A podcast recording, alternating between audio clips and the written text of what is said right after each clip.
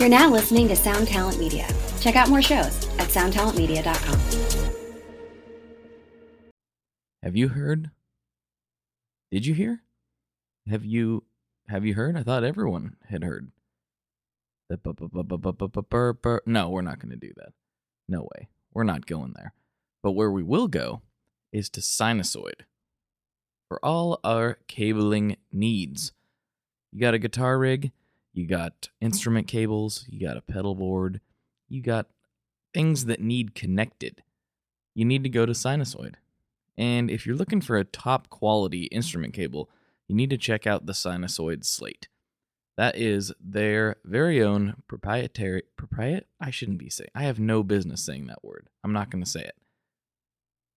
Proprietary. I, ah, okay, forget it.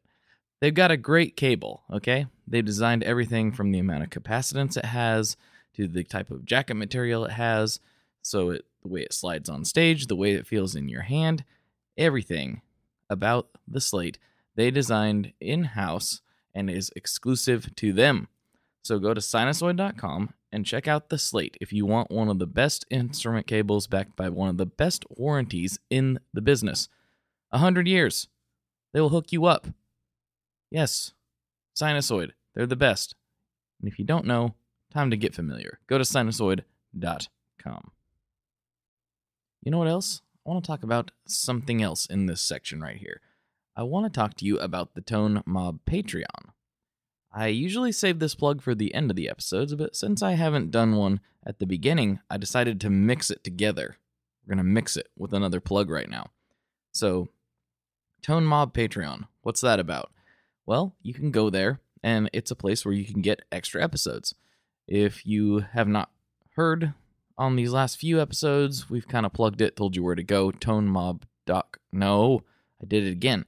Patreon.com slash ToneMob. We're doing things a little backwards this time. Patreon.com slash ToneMob. You can go there. You can see all the various levels that are available and the different um, rewards that come with signing up for each level. And at the five dollar level is kind of the the magic level. That's where you get extra episodes.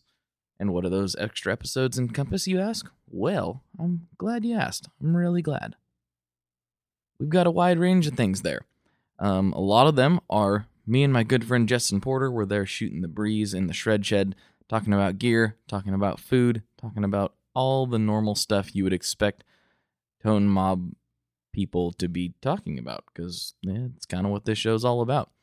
So you can get some of that. Also, there's additional, um, a little bit extended versions of the podcast. So we've got um, actually this this podcast today with the folks from Strymon.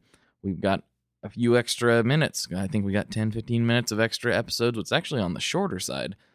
Next week we'll have, I think, like an additional 45 minutes or more. It, it was long. I just got done recording it today, and it was long uh, with the guys from Electro Foods, and we get into crazy things with robots and and you know it you know strange Japanese guitars and all kinds of stuff on there. So there's a lot of extra content on the Tone Mob Patreon feed if you are interested, including a really really excellent extended cut of not extended cut, additional cut an add on, if you will, to the episode with Sean Arbo from Gun Street Wiring Shop.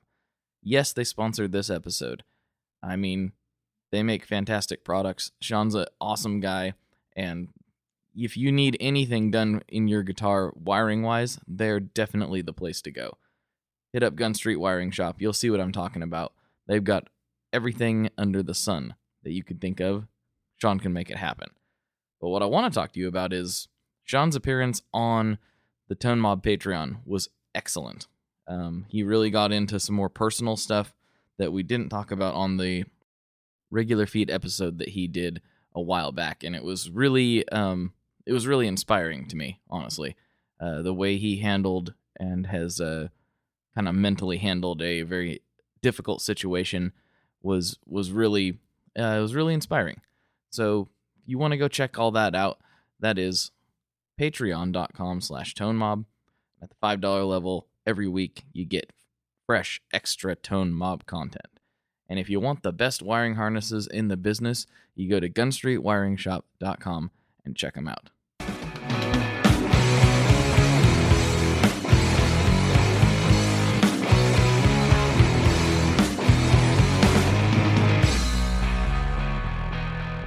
Hello, everyone. Welcome back to another episode of the ToneMob.com podcast, the show about guitar tone and the people behind it. I'm your host, Blake Weiland, and with me today I have Ethan and Pete from Strymon. How's it going, guys? I'm, do- I'm doing good. How are you doing? Very good. Thanks. I'm doing splendid. Doing this thing, that little awkward thing where we have to pretend like we weren't just talking and then we started recording. Sure. It's, I, uh, we've never spoken. Ever, ever, ever.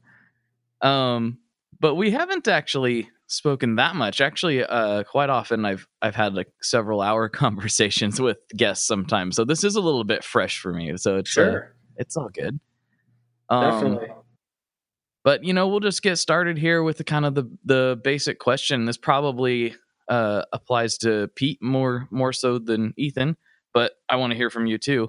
But um, this usually goes for quite a quite a long time. So everybody knows Strymon. They're very well regarded in the industry, obviously, and I think it would be interesting to, uh, to hear from Pete, like what was kind of your musical backstory and how did that lead into where we are today? Um, well, I started playing guitar as a uh, young teenager, like many young teenagers teenagers do, and um, I always loved playing guitar. Like right from the start of when I picked up a guitar, I knew it wasn't just going to be some sort of like you know passing fad. And then as I was finishing high school and uh, getting into college or applying for college, I was trying to had to figure out what kind of major I wanted to be, and I was always good in math and science. And when I was looking at the names of the courses for electrical engineering, it had things like, you know, uh, active filter design and amplifier design, and they weren't specifically for guitar amplifiers or things like that. But I knew that the connection was, hey, th- this is this is the thing to, to learn about if you want to, you know, be interested in uh, doing things that are going to be related to music and you know music electronics and things. So I ended up getting a degree in electrical engineering and uh, kind of had a, uh, uh, I guess you'd say a, you know, grown up job for three years after I got out of college at uh, Analog Devices, who uh, are in uh, based in, Massachusetts, but they're actually uh, when I worked there, started working there, it was actually in the mid '80s, and it was before the advent of the you know uh, DSP chip. But it turns out now that Analog Devices is the company that we're using uh, our DSPs from, but um, that was kind of you know far in the future at that point. So I worked there for three years and just kind of always had this, uh, and that was back in Massachusetts. And then I had this, um, always this kind of bug in me that I would, you know, head out to California someday just to kind of, not with any sort of grand scheme of a plan, just to, you know, head out and see what uh, what happened. So I actually did that, and I came out and went to Musicians Musicians Institute in Hollywood, uh, which had the uh, guitar program. It was a 12 month program, and I figured I'd just go there and you know see what happens. I was you know I guess wanted to explore the possibility of you know would it be you know any possibility that I'd be able to make make a living as a guitar player in, in some fashion.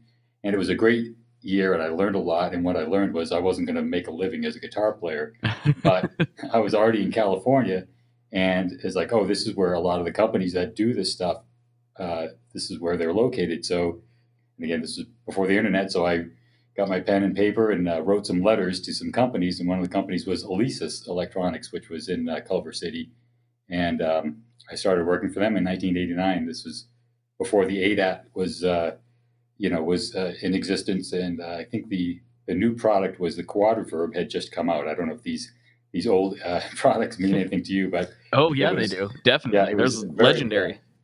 it was a quite yeah, quite an exciting time, um, uh, and that's kind of that got me into this industry. So that was darn close to 30 years ago. So I've I've been you you know started working for them and then have been in the industry and um, you know ever since then until uh, in uh, that's you know got me you know once once you're in this industry it's like you don't want to go out of it because then especially having worked in kind of you know other uh, more serious industries you realize it's a it's kind of a unique combination of uh, um, You don't have to wear pants, basically. You show up to work. It's not a big deal. the, yeah, the, the, the environment and the kind of, I guess, the, the, the, the whole attitude of, of the industry just, you know, really suited me right from the start. So, uh, so I'm still here and, and now we're here. Yep. I know exactly what you mean. I I I recently have gotten to be full time in the industry myself, and I'm like, what was I doing? This is so much better, so much better. Um, but so can you maybe you can clarify this for me because I honestly am a little bit ignorant to it. Although I I have a Facebook group based around this podcast, and there were some people asking questions when I told them you guys were coming on the show. Um, what's what's the as much as you can tell me? You know, I know there's certain things you can't talk about with with uh, certain topics, but what is the damage control Strymon? What how did that kind of evolve? What what's the what's the story there? Well, we started off as damage control um, back in 2004. Four, yes. Yeah. So um, it was Greg, Pete, and Dave essentially that um, that started that out, um, and made some two two base products, and you know they sold they sold okay. Um, there were a few things we learned from that experience, um, and some of it was okay. We got to make these things a little bit smaller. We got to make them more efficient.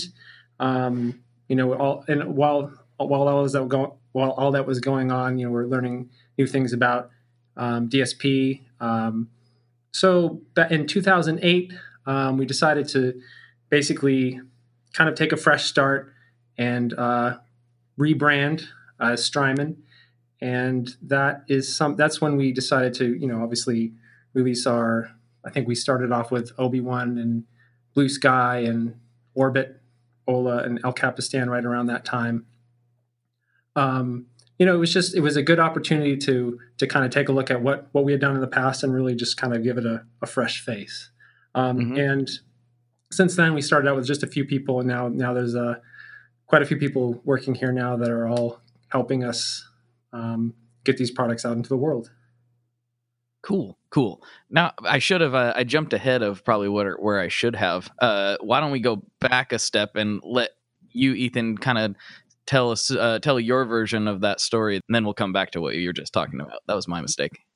Um, I mean, my story was similar in a way where I, you know, I, I started off, um, for me, it was kind of recording. I had a four track recorder back when I was in high school and I used to record all these silly songs. I'd rush home from school and, and I'd, I'd have a drum set, I'd have, you know, guitar, bass, and I would sing and just try to record as much as possible.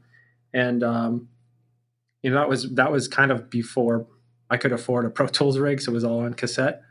Mhm. Um, but from there, you know, I, I think after I graduated from high school, I, you know, I went to college for music and then I figured, okay, how am I going to actually turn this into something where I can make some money? Um, you know, I, I, I'm not like a great musician. I'm sort of a jack of all trades, master of none. I can, my, I would call my instrument songwriting. That's kind of what I do. Um, but I'm not like a great guitar player. I'm not a great singer. Um, it's all about kind of crafting a song. Um, so I came out to California figuring, okay, well, this is where a lot of this stuff is happening. Um, and I quick re- quickly realized, same as Pete, that, ah, you know what? I don't think I want to struggle. I don't think I want to be a struggling musician. I want to make music. I want to, but I want to be able to survive and pay my mortgage. So right. um, I ended up getting a job um, at Line Six, and I was there for a very long time, and I learned a lot about um, this industry and you know product development and marketing, and and I also realized that um, you don't need a degree to really kind of market these products. You just have to have a really good understand of what understanding of musicians and what people like to do and how you can inspire people. Um, so I dropped out of college and um, never went back, and uh, here we are a few years later at Strymon, and now it's it's kind of nice because I can, for me, I can uh, still record uh, music for for work. You know, if we have a new video or something like that coming out, I can record here and make songs and record guitar clips and that kind of stuff. So that's kind of my my path to uh, to where uh, I am now. So you guys have both been been with it for you know basically since the beginning. Sounds like, or really close to it. I joined I joined um, the team right around 2010, right before we released El Capistan. But Okay, obviously, gotcha. yeah, Pete's been here. Maybe you were here Yeah. like week three or something. yeah. Uh, pretty much right from the from the start. Yeah. Yep. right from the start. So was there a you sent so Pete, you said you went to school for um, you know, electronic en- engineering. Is do you find that I I you know, through talking to a lot of people, there's seems to be guys that are very good in the analog realm and guys that strength more lies in the DSP. Strymon is mainly known for DSP based stuff. Was there much of a curve there for uh, getting into that, or was it like a fairly easy transition or workaround for that? For that? Well, I had um, been exposed, like my background, you know, from from school in the early days, I was was uh, analog, but it was actually, um, you know, working at um, at analog devices. I was, you know, they they make semiconductors, so I was actually like involved in the teams that were doing the, the layout and the design on the transistor level of of these uh, chips. So when I started working for Alesis, it was a nice fit because they were doing um, they were doing their own custom. They were called ASICs, application specific ICs. It was very um, forward thinking. No one else in the industry that I knew of, certainly at that time, was doing that.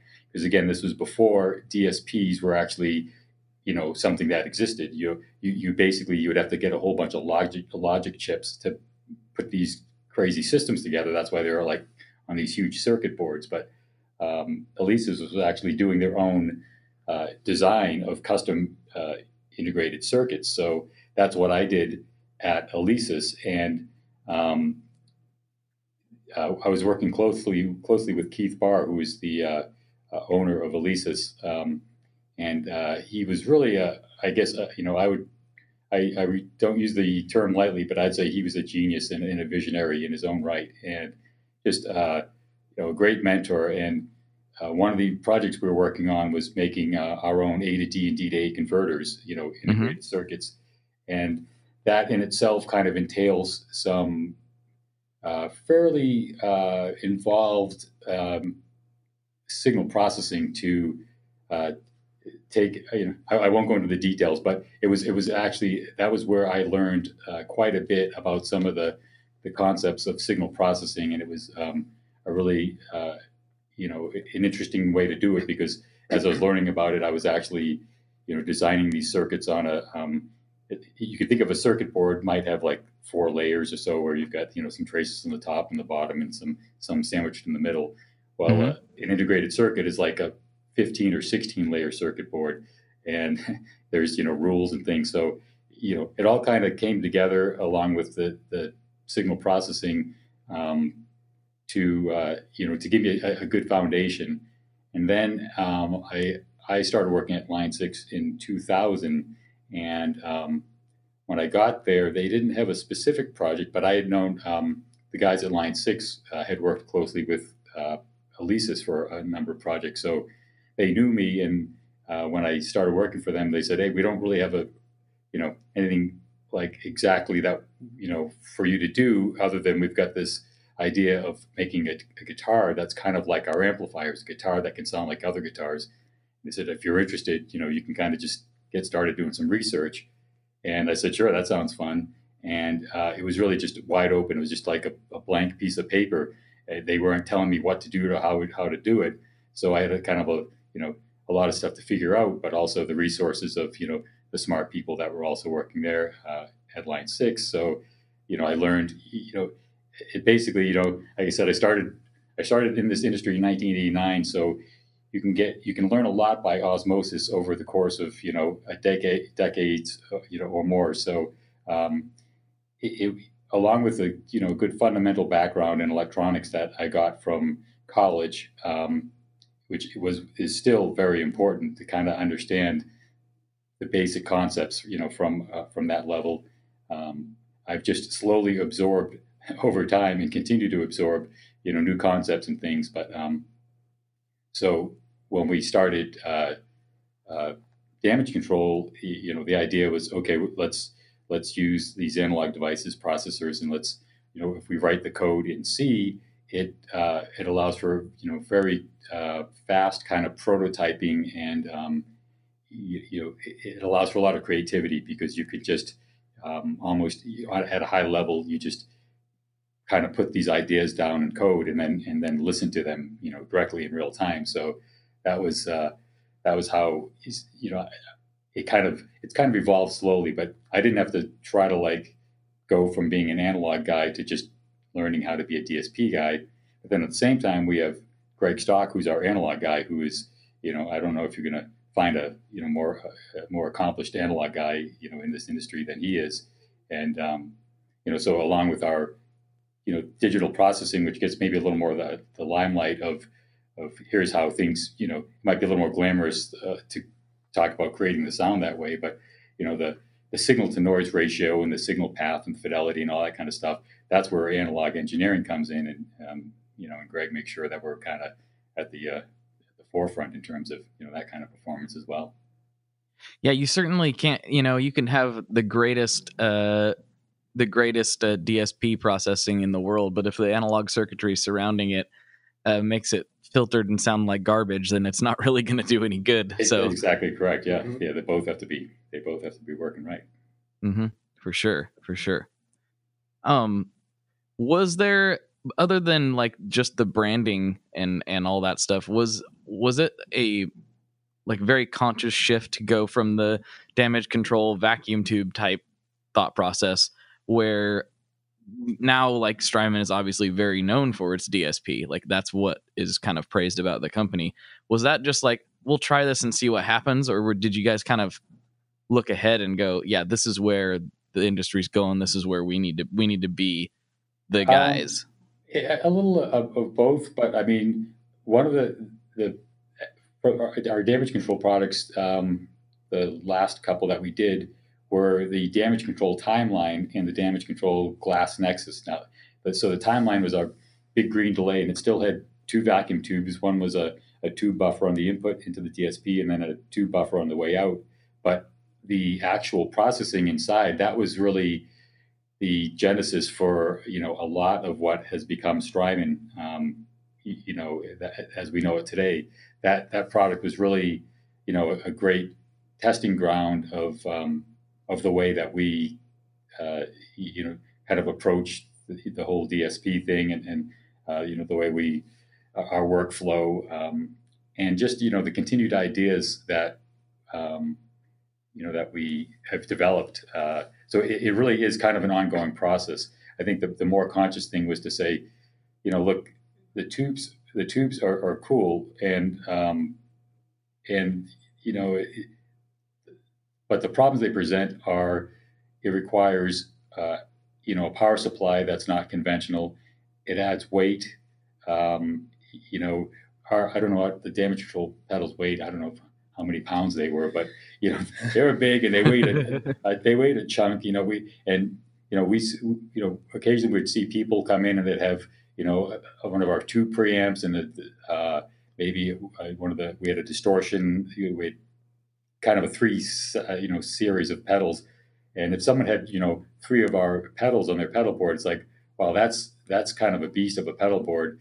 And you know we at that point we realized that you know you really have to take into consideration you know space and weight and just you know ease of of uh, um, you know mounting and power uh, you know uh, support and those kind of things. So um, you know it was it was a continuation of what we'd been doing, along with some conscious efforts to say let's let's really make these pedals that are, you know are going to really just be nice to put on your board and not create uh, you know a, a different kind of problem for for people.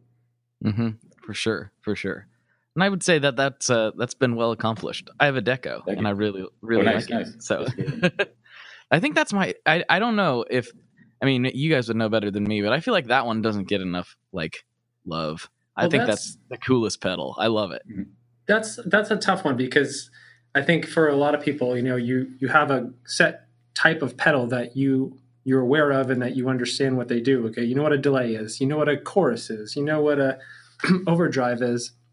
But and it was, and I'll admit this was this was a tough one for us to market too because we're trying to create sort of something that didn't really exist in pedal form before um, and it does a lot of things but it's and it's a very unique thing that's kind of hard to explain in words. You sort of have to experience it. Um, so yeah i i think it, it definitely was a it was a challenge for us to to get the word out. And maybe it is I, would say it's probably a little bit underrated. Um, but yeah because you can get um, everything from um, tape flanging to tape chorusing to uh, slapback echoes and, and delays and and all the saturation and, and all the juicy goodness that goes along with with tape. Yeah, for sure. I Yeah. I mean, I think the tricks that it, it can pull off are are like you said, really unique. And I I uh, I played one at NAMM and was basically like, oh, I'm, buying one of these. like this is this is like I played all of them. I thought they were all good. Um, but that one for some reason I just like, yeah, I gotta get one of these when I get home. This Sweet. is, Yeah. this is my jam. It's definitely one of those pedals that you kind of have to try it. I mean, I, I think it's because because it can do a lot, and and uh, I think once you once you see like the, the flexibility and versatility of it, you'd be like, oh, oh, I totally get it now. And it's got the cool auto flange when you Oh step yes, on the. Uh, auto flange, Mhm. and I I use it for some weird stuff. I I have it. I use it in kind of a weird way. I put it after my reverbs, um, and I turn up the wobble like a lot because I like sort of the very seasick kind of '80s VHS kind of degraded sound. So if you're looking to try something a little odd, put it after your delays. It's pretty weird. w- I will. I've never I've Uh, not sorry, tried that before. Yeah. That's interesting. Very interesting. You, So, yeah, you- so- you might not like it, but that's I just I, I think it's pretty cool. I'll give it a try. um i like to use it a, as a slapback with a ton of saturation um Mm. but just a but uh, a lot of dry signal so it's just kind of there right, like it right. just adds this character to it that's just really nice on dirty or clean guitars i think it's pretty cool but Sweet. awesome. um, since we're talking specific uh specific products i i would like to ask you guys about your uh your dirt boxes um because not too many people are making dsp based dirt and i think there's a lot of misinformation or at least not maybe not misinformation but people don't quite understand what is going on with those so maybe you guys can talk in a little more detail about those pedals and and kind of uh, explain explain uh, uh, what the what is actually going on with them. Well, the um, one of the things that we wanted to do, we know that you, you know there's so many things that go into the equation of a of a good dirt pedal, and sometimes it's hard to quantify, but certainly you know if you just talk about feel, I think you know most guitar players will have some sort of you know you know nod their head, yeah, yeah, okay, feel. That you, you know what you're talking about, even if it's hard to you know go into a detailed description of it. But along those ends, um, Greg, our analog uh, uh, designer, uh, designed a variable gain JFET, discrete JFET preamp that is at the start of the signal chain of, of both Sunset and Riverside. And it's a uh, digitally controlled analog uh, gain circuit so that when you turn the drive knob up, you're actually increasing the analog gain and the signal flow in you know as defined in the uh, in the signal processor. So it's a it's kind of a, a you could almost think of it as a dual gained pot in a sense. There's a you know this the driving stage that's feeding into the DSP, and then the DSP uh, is also adding its gain. But that goes. Um, we found that that was an, an important part of um, you know of getting the, the kind of response and, and tone that we wanted. Um, and then beyond that, there's uh, I guess a lot of other you know things that happen in the DSP. If there's any more like um, I don't know if, if you have a you know a specific question, but I mean beyond that, it's you know we we did a we used a technique that we really spent a lot of time on to create uh, just really the um, widest, most harmonically rich, you know, overdrive that um, I think if you're not thinking about analog, hopefully, hopefully, you know, the, the, the goal was, and I, I personally believe we achieved it was that it's, it's a drive sound that, that really is not, um, you know, you're not thinking about digital or anything. It's just, it's, it's a, you know, it's, it's traditional drive that, that the means of achieving it is, you know, we didn't want that to be part of the equation. It's just how we do it so that we can have the control and the flexibility, uh, you know, that, that we want. So we could really craft the sounds, but, um, you know, we didn't, you know, we weren't interested in trying to make some sort of statement about digital distortion or whatever. It's like, hey, we want to make a good drive pedal. You know, the, the, the how we do it is, is kind of, that's, that's behind the scenes. We don't want that to be the focus of, of, of what, what we've done. Yeah, that makes sense. That that uh, it also makes sense in how how you guys presented them. I think it was just a somewhat of a unavoidable uh, thought process for most people. Like, oh, they make these great digital effects, but very few people make a good digital drive. You know, and I know that's not hundred percent what it is, but it's a little bit unavoidable when when we're talking about a company like Strymon. I yeah, suppose. Yeah, and we we realized that it that it would be, and that's why we, you know, in a sense, we had to, you know, almost, uh, you know, try extra hard to because we knew that that you know is going to be something that well, would be kind of obvious. Yeah, and I think that's one of the reasons. You know, we've we've been making pedals is under the Strymon name since 2008 or nine. That's why it took us until you know two years ago to come out with a drive pedal because we, this is something we've been thinking about for a very long time, and it's not like we can just come out there and and um, and not have really thought it through and really thought through like, okay, how are we gonna how are we gonna make you know a drive pedal that's just that's just amazing. You like regardless if it's if it's analog or digital. Right, right, right. So now that you've broken the ground on on the drive and distortion, you know, is there any plans for like maybe a fuzz? Because that's kind of my thing. It's it's possible, you know. I guess I have to maybe just recite the the standard. Uh, you know, if we tell you we have to kill you, or you know, this, you know, we can't give it. You know, essentially, it's it's possible. You know, I think with anything that we do, we just want to make sure that we can bring something new to the table and a, a, different approach and not just you know i mean to be honest it's it's not um i mean there's a lot of fuzz pedals out there. So you know what what can we do that isn't just like every other fuzz pedal? And but it's not so different that you're like oh what the heck is that? So it's sort of like really looking at fuzzes and and, and trying to you know trying to come up with what we think is is uh, going to be unique. Um, so yeah yeah it's possible it's very that's a very uh Vague. very political very political answer. Yes. Yeah, that's why I answered it. Yes. Yeah, leave it to the marketing guy to give a non-answer. I figured that as much. I I know marketing guys.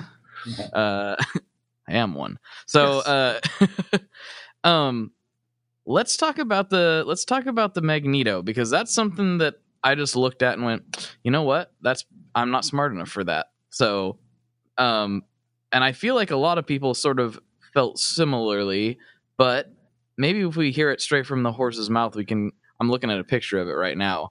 We can uh, kind of uh, understand and get our head around it a little bit better because it looks fascinating, but also scary.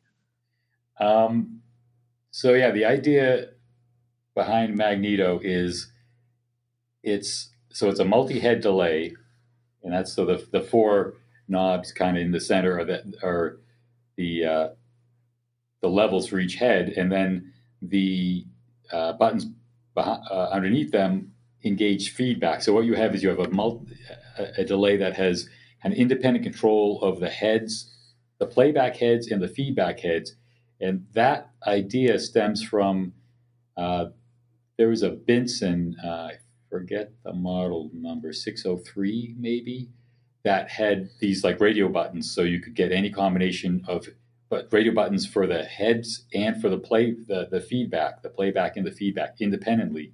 So you end up with actually 256 combinations of settings that way. So i mean if you think of the Binson that most people think of it's got the four knobs going across the middle and one of them is the, the, the selector knob where you've got 12 different arrangements of of head combinations. Well if you have independent playback and feedback buttons instead of 12 you have 256 so that flexibility you know was kind of the idea from for the start of magneto um, along with um, i guess the, the, real start of it came from our d-tape algorithm which was you know first featured in el capistan so mm-hmm. we said okay we're going to do this for the eurorack synth market and you know uh, Eurorack synth guys, it's all about flexibility, uh, possibilities, features. So we're like, okay, you know, 256.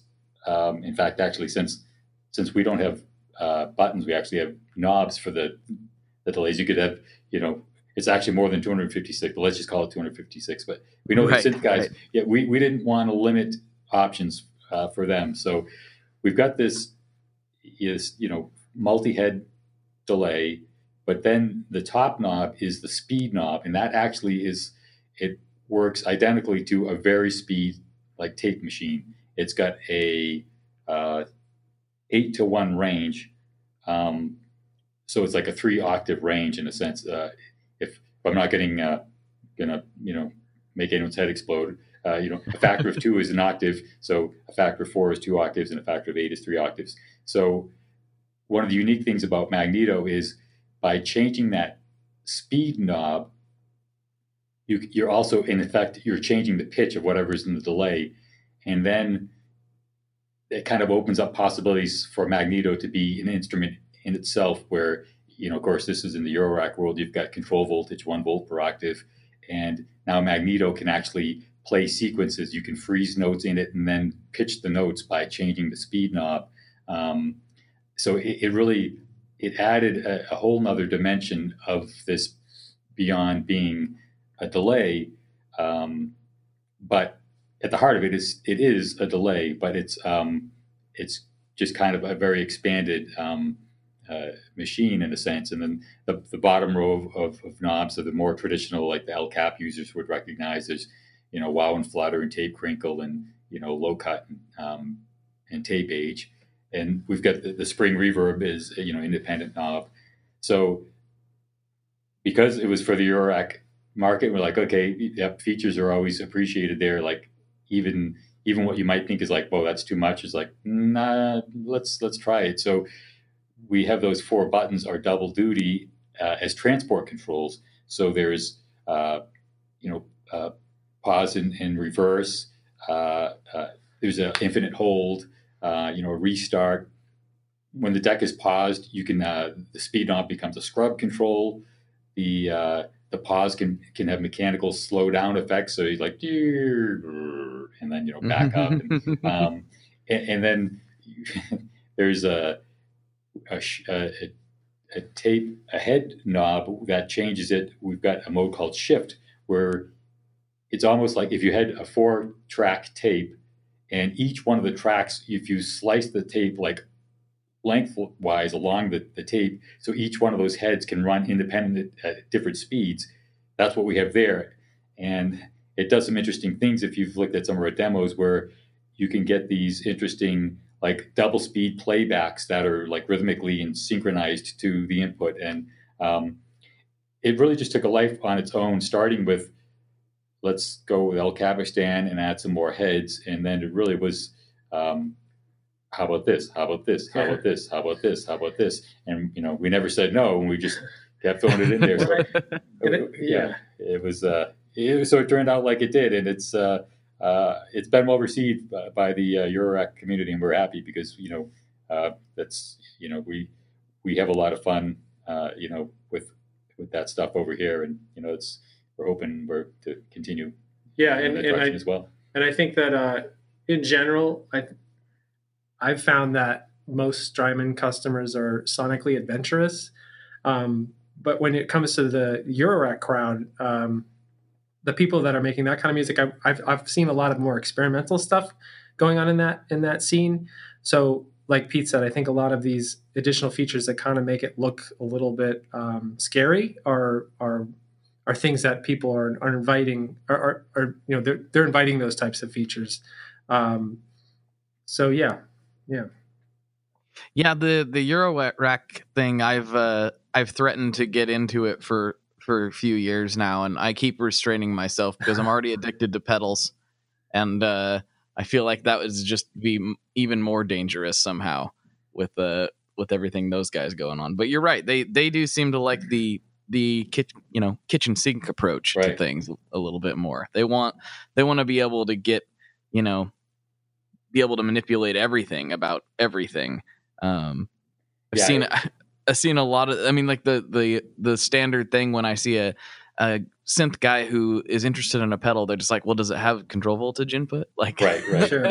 Well, in, in um, we actually a few years ago introduced a prototype at NAMM called Generalissimo, which was sort of um, the, the predecessor to Magneto, and we got a lot of good feedback from um, some uh, some uh, Eurorack players. And we learned that okay, yes, um, it needs a lot more CV control mm-hmm. than we had. Uh, we re- we rethought a lot of some of the features, um, uh, and overall just made it a much better product. And you know, a lot of that was due to the feedback that we received. And you know, this is a the reason why it took us. We've been asked to do Eurorack products for a very long time as well, and it's kind of the same thing as the drives. We wanted to just make sure we're entering this new arena with a different different type of player and we just wanted to make sure that we did it right the first time and not you know we, we want to we want to be part of this new community and and show that we're actually listening to them and, and really understand what they want right right that makes sense so so then i i take it based on on all that that you're you're thinking about more products for that uh those guys as well for that for that market yes definitely Yes, interesting. Yeah, they, they seem to have. You know, we've gotten a, a I guess, an encouraging reception from from Magneto. That uh, you know, I guess if everyone was like, "Whoa, this is terrible," or just put our tail between our legs. But no, uh, it, it's um, it's been well received, and uh, yeah, we we think there's we think there's some more cool things that uh, that we could uh, bring to it. Cool, cool. I'll be uh, very excited to see some of that. Um, yeah, great. So what is a you know what does a day look like uh, around the office? I'm sure you guys it's a it's a lot different for both of you. So I guess you can each take that question and uh, and go with it. But whoever wants to start. Well, mine's probably not as interesting as Pete, so I can go first. Uh, you know, a lot of it for me is is just um, you know we have uh, Angela and Jack here are part of the social media team, so we spend a, we spend a lot of time. Um, in in the marketing, like listening to what people are playing, listening to what people are doing, what they're what kind of music they're. I, you know what? Now that I'm ta- talking about that, this is actually pretty damn interesting. So, um, uh, you know, like there's so many good, so many amazing artists that we hear using our gear, and we always love to to see how our gear inspires people. So that's what that's like part of my motivation is just making sure that we're, you know, when when Pete, Greg, and Dave, and, and every all the engineers have a great idea that I can I can make I can tell a story about the product that gets people inspired and excited and wanting to um, wanting to make music with it. Because really, at the end of the day, you know, it, it sounds cheesy, but we that's really what we want. We want people to be able to take our gear and, and be inspired by it and make make great music. So um, when people uh, post clips to Instagram or Facebook or Twitter YouTube. We listen to everything. If you've if you've tagged Strymon or you've hashtagged Strymon, it's been listened to by one of us here. So it's not like it's just going into the ether and nobody's hearing it. We we want to hear this stuff, and you know we spend a lot of time, uh, you know, curating lists of of stuff that we post to our blog and reposting to Instagram and um, and that kind of thing. So a lot of my day is you know really looking at the gear that we're we're working on crafting stories that get people inspired and excited and just can, you know closing that feedback loop so we can we can continue to see what what our customers are doing with it yeah that makes that makes yeah. sense yeah. Um, yeah for me a typical day uh, i've got a pretty good gig over here where i'm either playing guitar or checking out gear. I mean, that's that's what I do. You know, um, so I play guitar probably three hours a day now. Um, Does that actually improve your guitar playing? Pete? No, because I, I, play the same thing all over and over. I'm sure much to the chagrin of everyone.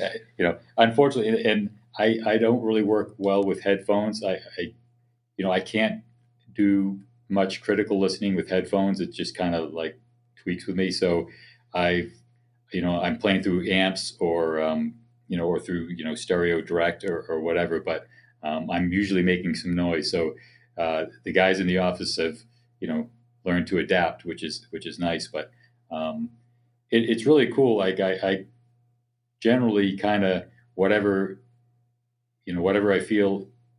I mean, I guess most of most of the Strymon product line is are you know things that I've found interesting to do over the years that they kind of turn into you know into products. Um, and sometimes the products are a little more planned out, like we're going to do with this or that. But you know, a surprising amount of them just kind of come out uh, of the process of just experimenting. And we've got, you know, from that standpoint, we've got a whole bunch of things that aren't haven't been in products yet that maybe could be, but so, you know, you can't just you can't just take an algorithm and just say it's a product. You know, it, it a product has to make sense. So, you know, a lot of what I do also kind of becomes like, you know, experiments that go into the library of, you know, future someday, you know, this might, you know, be uh, be useful somewhere. But um, I'm pretty much, you know, playing my guitar and, and, and changing numbers and, you know, making curves and, and doing things that, you know, that I think hopefully are going to turn into something that sounds good.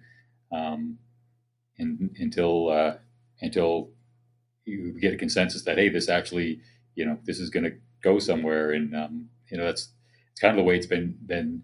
I, have been I haven't had to be too disciplined so far, which is nice because that's not my strong point. Um, so uh, it's uh, you know it, it, works well for me, but I'm I'm just always kind of experimenting with with sounds and algorithms, and and um, you know you have to play guitar and, and, and you know try it out to to see how you're doing. So it's really those two things are the bulk of, of, of my days for the most part. Yeah.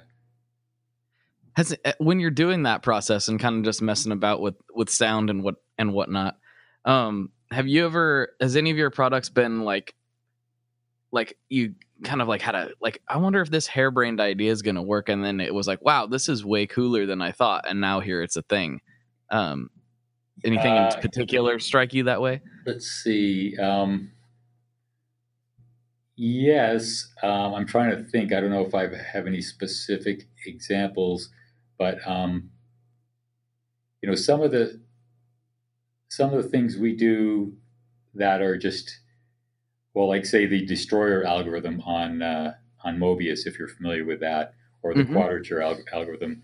Those were, um, you know, a lot of that was just kind of experimenting and you know they're based on some you know mathematical constructs that the quadrature is but like just kind of putting the you know there's a lot of uh, you have a lot of liberty to to you know um, make decisions in terms of well how am i going to you know how will i create this stereo field you know what, what do i want to do or in the destroyer hey let's make some like lo-fi filters and then you just start you know kicking around some ideas and then um, you know, or the the record. Um, so if you're familiar specifically with Mobius, there's a a, a vinyl. Uh, what do we call it? Uh, just vinyl is that D vinyl or what do we call? It? No, it's just vinyl. I think it's yeah. a it, it's a parameter in the the destroyer that that um, will give you like record scratch uh, effects, um, mm-hmm.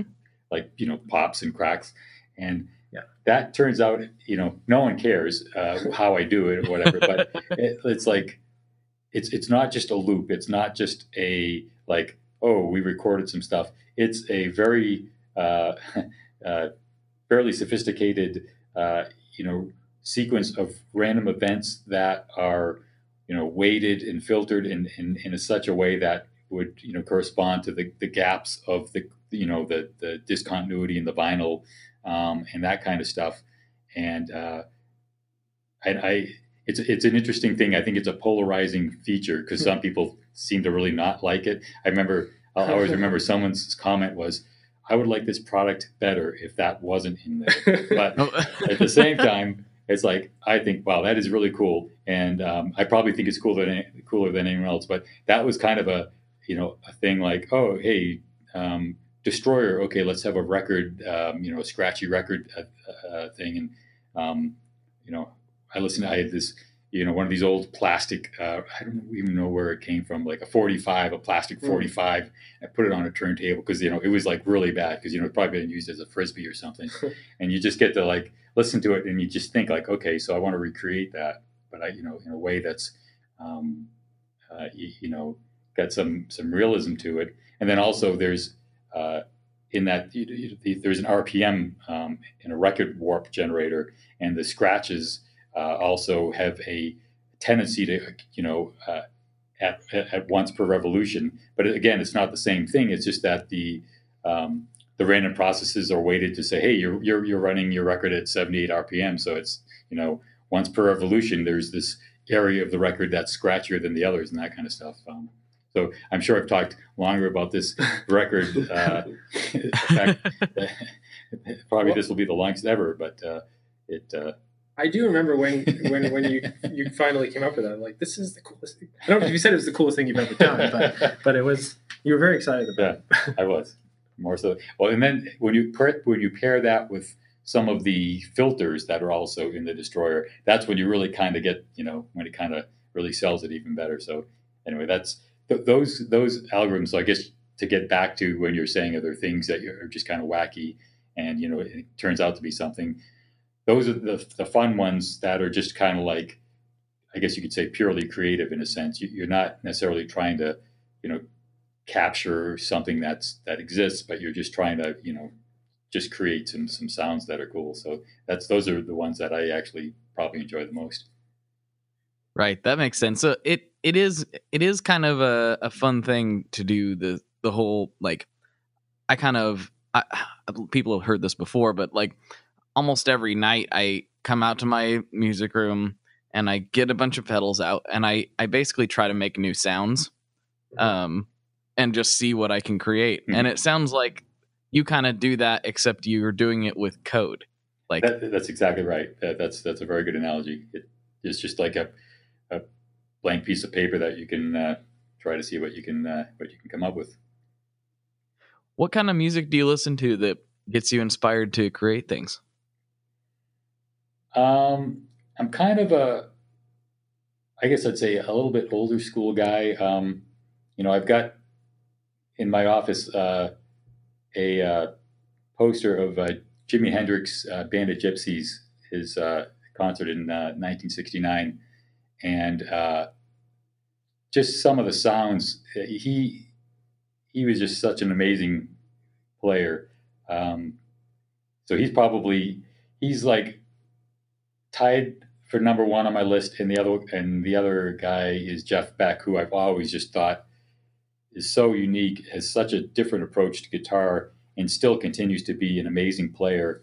Um, so, you know, in my younger days, I used to a lot more actively listen to, I guess, what you you know call fusion. Um, these days, I listen to it um, still some, but um, you know, it's, it's really kind of going back to those like, you know, Jeff Beck Wired uh, is probably, you know, maybe my favorite album.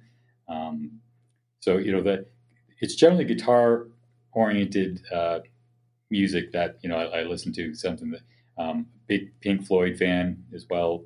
Um, Steve Ray Vaughan. So that's, uh, that's kind of stuff I listen to. I guess, you know, I don't know if, you, if that's old man music or not, but no, it's sort of timeless. yeah. Okay, good. Yeah, I like what yeah. you said. I mean, timeless. I, yeah, I listen I mean, to timeless. exactly, they're timeless classics. um, I would agree with that. Yeah, I mean, especially and, Floyd. Yeah, especially yeah. Pink. And you were pretty excited when you when you heard that uh, Jeff Beck was the Strymon. Oh yes, Strymon user. That was a pretty big, pretty yeah. big day. Yeah. For uh, yeah, he used here. it uh, on the uh, the tribute to Les Paul uh, tour he did a few years back. Uh, he was using El Capistan um, on that tour, and yeah, it was um, pretty excited when we we, when we uh, heard about that, it's like, wow, he's he's the guy. Is there anybody else that uh, took you by surprise? I mean, you got a lot of stuff out there in the world. There's probably a lot of well-known artists that are. Well, I know there's a lot of well-known artists that are using your products. Is there anybody else like Jeff Beck that you were just like, whoa, kind of fanboying a little bit? Um, well, I know John Mayer uh, uses our stuff. David Gilmour was using something for a while, was it? Yeah, um, I'm not sure. That's, you know, so, that's hard to tell. Some of that, some of that stuff, it's like you know, we we don't. Um, you know, a lot of people just buy the buy the gear and use it. We don't know. Uh, you know, we find out later. His, his people contacted us, but yeah. we're not quite sure. Okay. That, you know, you know, we like to give everyone their privacy, and you know, sure. So uh, it's like, you know, we're never like that one. We didn't get any kind of definitive. Sure. Yeah, and we don't really we don't really do um, artist stuff the way you know we don't really like traditional arrangements with with bands. It's just sort of a lot of times we'll we'll just find out if they're using it. I was watching. Um, it was the Foo Fighters. Uh, they had this series of uh, like I think there were one hour shows that they were doing where they were recording at kind of landmark uh, studios across the Yes, United States. yes. and, and- that was awesome. yeah, in advance. So they were in. I think they were in Chicago, and uh, so they're they're in the studio, and they're, I forget what song they're tracking, and, and they kind of you know it's just got them. You know they're they're all kind of hanging out in the studio, and you know got some ideas, and they're riffing, and then um, uh, drummer um, drawing a blank here. Uh, Dave Grohl. Oh, Dave Grohl, yeah, sorry. sorry, sorry. there you go. yeah, Dave Grohl, the, the guy. So Dave. Oh, that Grohl- guy? Who's yeah, that that guy? I've never heard of it. so Dave Grohl, uh, uh, he's talking to uh, the guitar player Pat Smear, and he Yep. says, um, "He's like, oh yeah, could you? I want to like get some sort of freak out sound." And you know, he just starts like kind of going crazy and making some sort of noises. And they, then they the camera sh- points down to Pat's board, and it's got he had a a Lex and maybe something else. I had no idea. Was, and, but you know, I'm watching on my big screen TV, and it's like Oh, bam, There like, we are. A nice high def, like was like, whoa, hey, I had no idea, but that was, you know, kind of nice to see that just kind of off the cuff. So it's Yeah. always, always fun. I was also pretty excited um, when uh, Ed O'Brien from Radiohead started using a timeline. That's That was a pretty big thing for me. I, you know, OK Computer was one of my all-time favorite albums, and it was super cool to to see, you know, him using playing on some playing live at Santa Barbara Bowl with. That's where we saw them. To see to see him using timeline on these songs that I you know listened to years ago, and and actually being able to to hear to pick out different algorithms like oh okay he's using uh he's using ice delay right now that was that was pretty pretty rad That yeah, that that had to been just trippy, trippy stuff. yeah that was great That's just cool. knowing that one of one of my idols was using a product that i had a hand in in creating was pretty cool That's really awesome. That's got to be like some part of the uh or some of the most rewarding moments of being in this business. I I would imagine. definitely for sure Yeah, yeah, absolutely.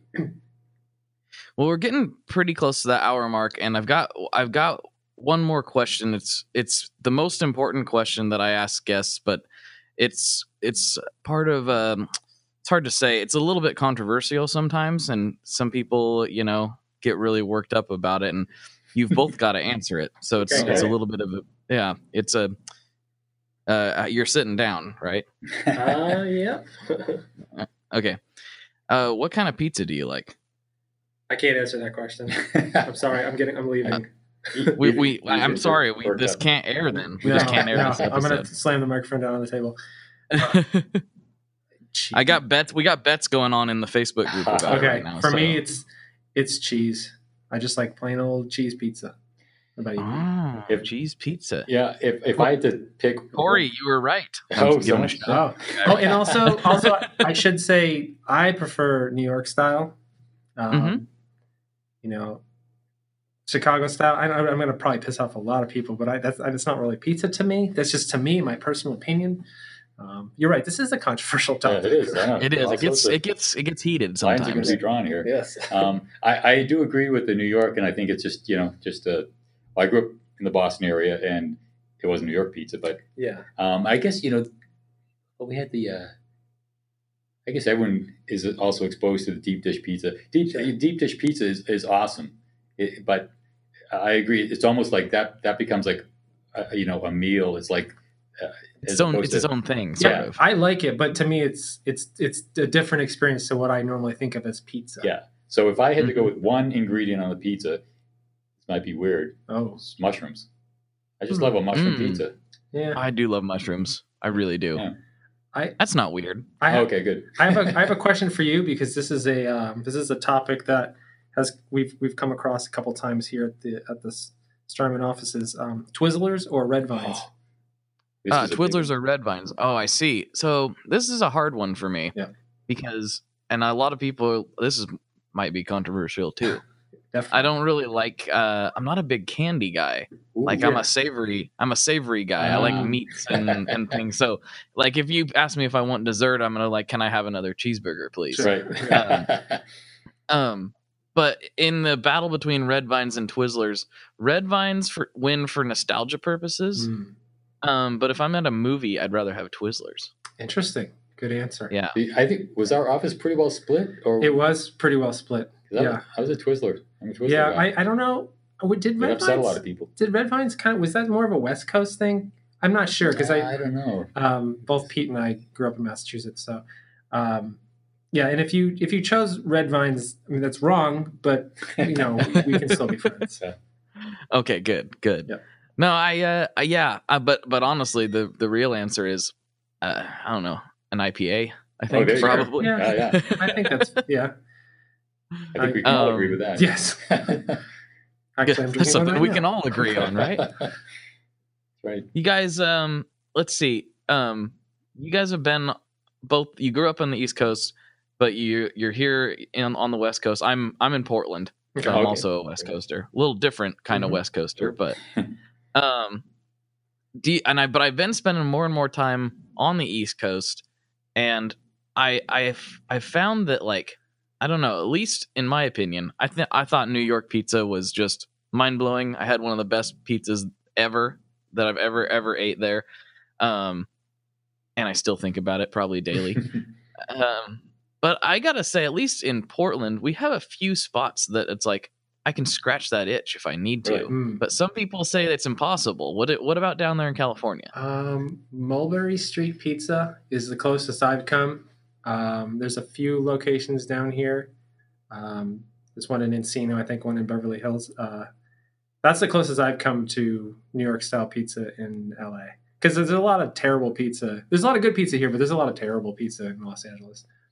Well, there's one uh, place uh, right near, uh, uh, Oh. fairly close to our Oh, yeah. office, Diam- Diamore's, yeah. and but they they are actually Boston style pizza, Sure. and they, they say that they actually use somehow that you know they get Boston water, whatever that is, shipped in and Mm-hmm. to make their crust to make their dough with, so that uh, you know. Um, that it's actually authentic, well, and I do really like it. It is very Yes. uh, thin crust. Um, It is good. and tasty, tasty pizza. So um, I, I- I'd say, uh, you know, what I miss from here, even though it's not Philadelphia, but in Massachusetts, we had some really good places to get steak subs. You know, um, Mhm. we didn't call them Philly I believe they were called grinders. were, uh, yeah.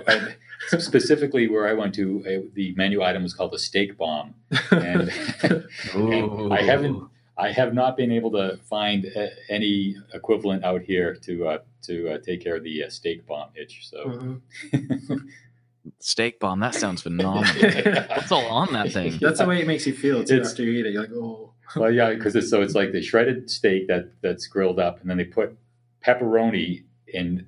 Uh, so you get the the you know the the bun with the the little you know what is that cornmeal or something? Oh like yeah, yeah, yeah. And then, so you put the steak in, uh, the cheese on the sides, get the steak in. Then there's pepperoni, slices of pepperoni that are um, put down the middle, and then cheese in that. Uh, or maybe even pastrami cheese. But anyway, so it's, it's all those things. And then you throw some green peppers and mushrooms in there as well.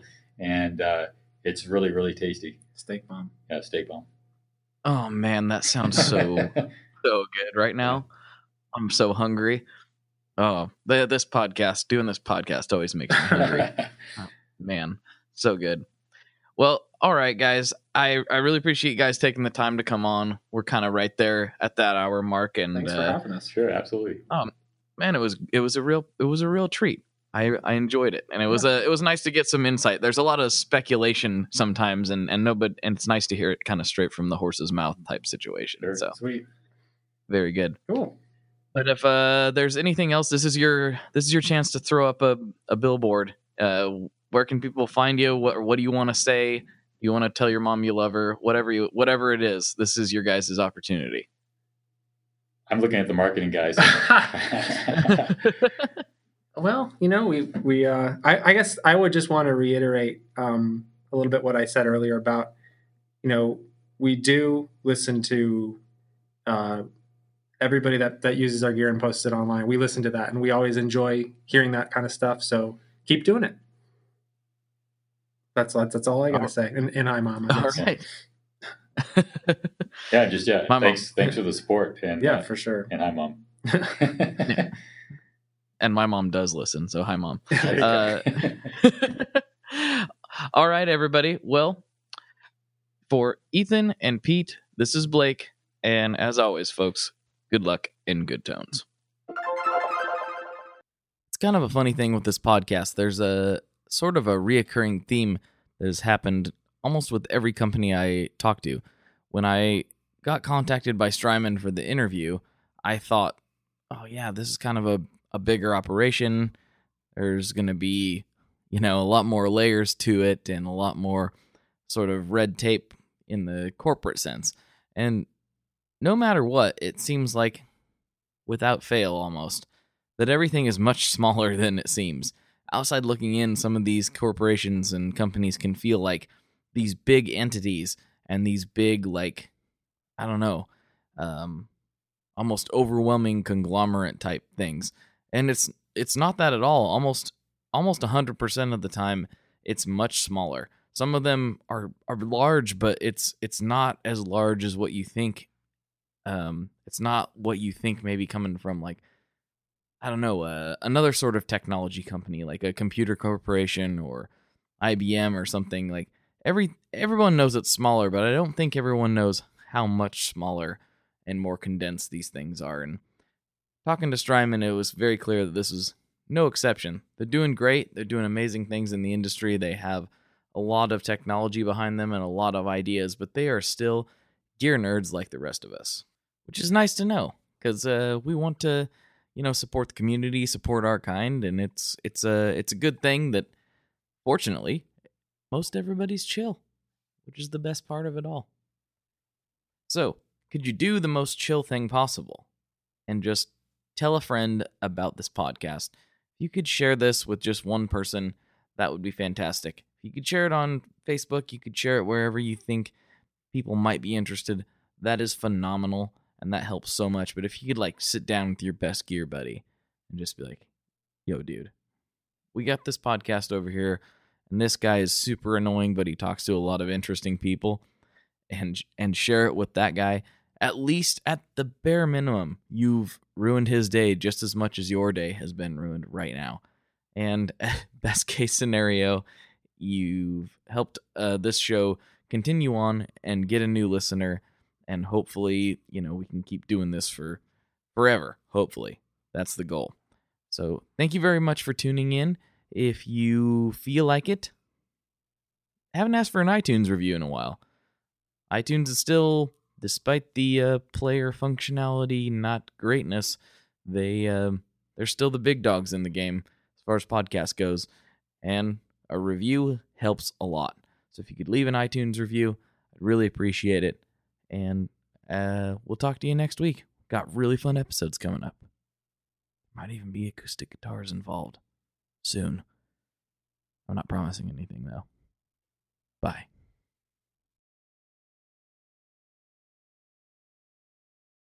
One last thing before we totally sign off here, I just want to remind you that if you do any shopping at Stringjoy, that's Stringjoy guitar strings made in Nashville, that will help me out as well. As I've said for years, I'm heavily involved in that company, and I really do think they're making the best products on the market. So if you would like to try custom strings, go to tonemob.com slash stringjoy and check them out today. I seriously, seriously, seriously love what the team down there is doing.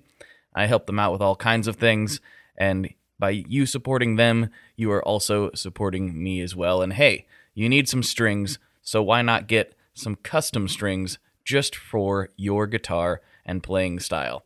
Again, the link for that is tonemob.com slash stringjoy, and that will take you right to their website, and you can do all your shopping through there, and that will help everyone involved out. So thank you very much. Talk to you next time. We are brought to you by the wonderful folks at Gun Street Wiring Shop. Yes, Gun Street Wiring Shop. I've talked about them before. I used to say based out of Bend, Oregon, but guess what? Sean moved to my neck of the woods. Sean's in Portland. Sean is awesome and has helped me with a bunch of stuff lately. And if you have wiring needs for your guitar, he can help you too. If you want to get weird with it, he can get weird. If you just need to spruce things up a little bit, there's your guy. He takes all the guesswork out of doing your guitar wiring and he makes it simple, and his customer service is top notch. And I can't say enough good things about Gun Street as a company. I really respect Sean and what he's all about, and the product is top notch. I've got three different guitars that now have Gun Street harnesses in them, and I could not be happier. So go to gunstreetwiringshop.com and check them out.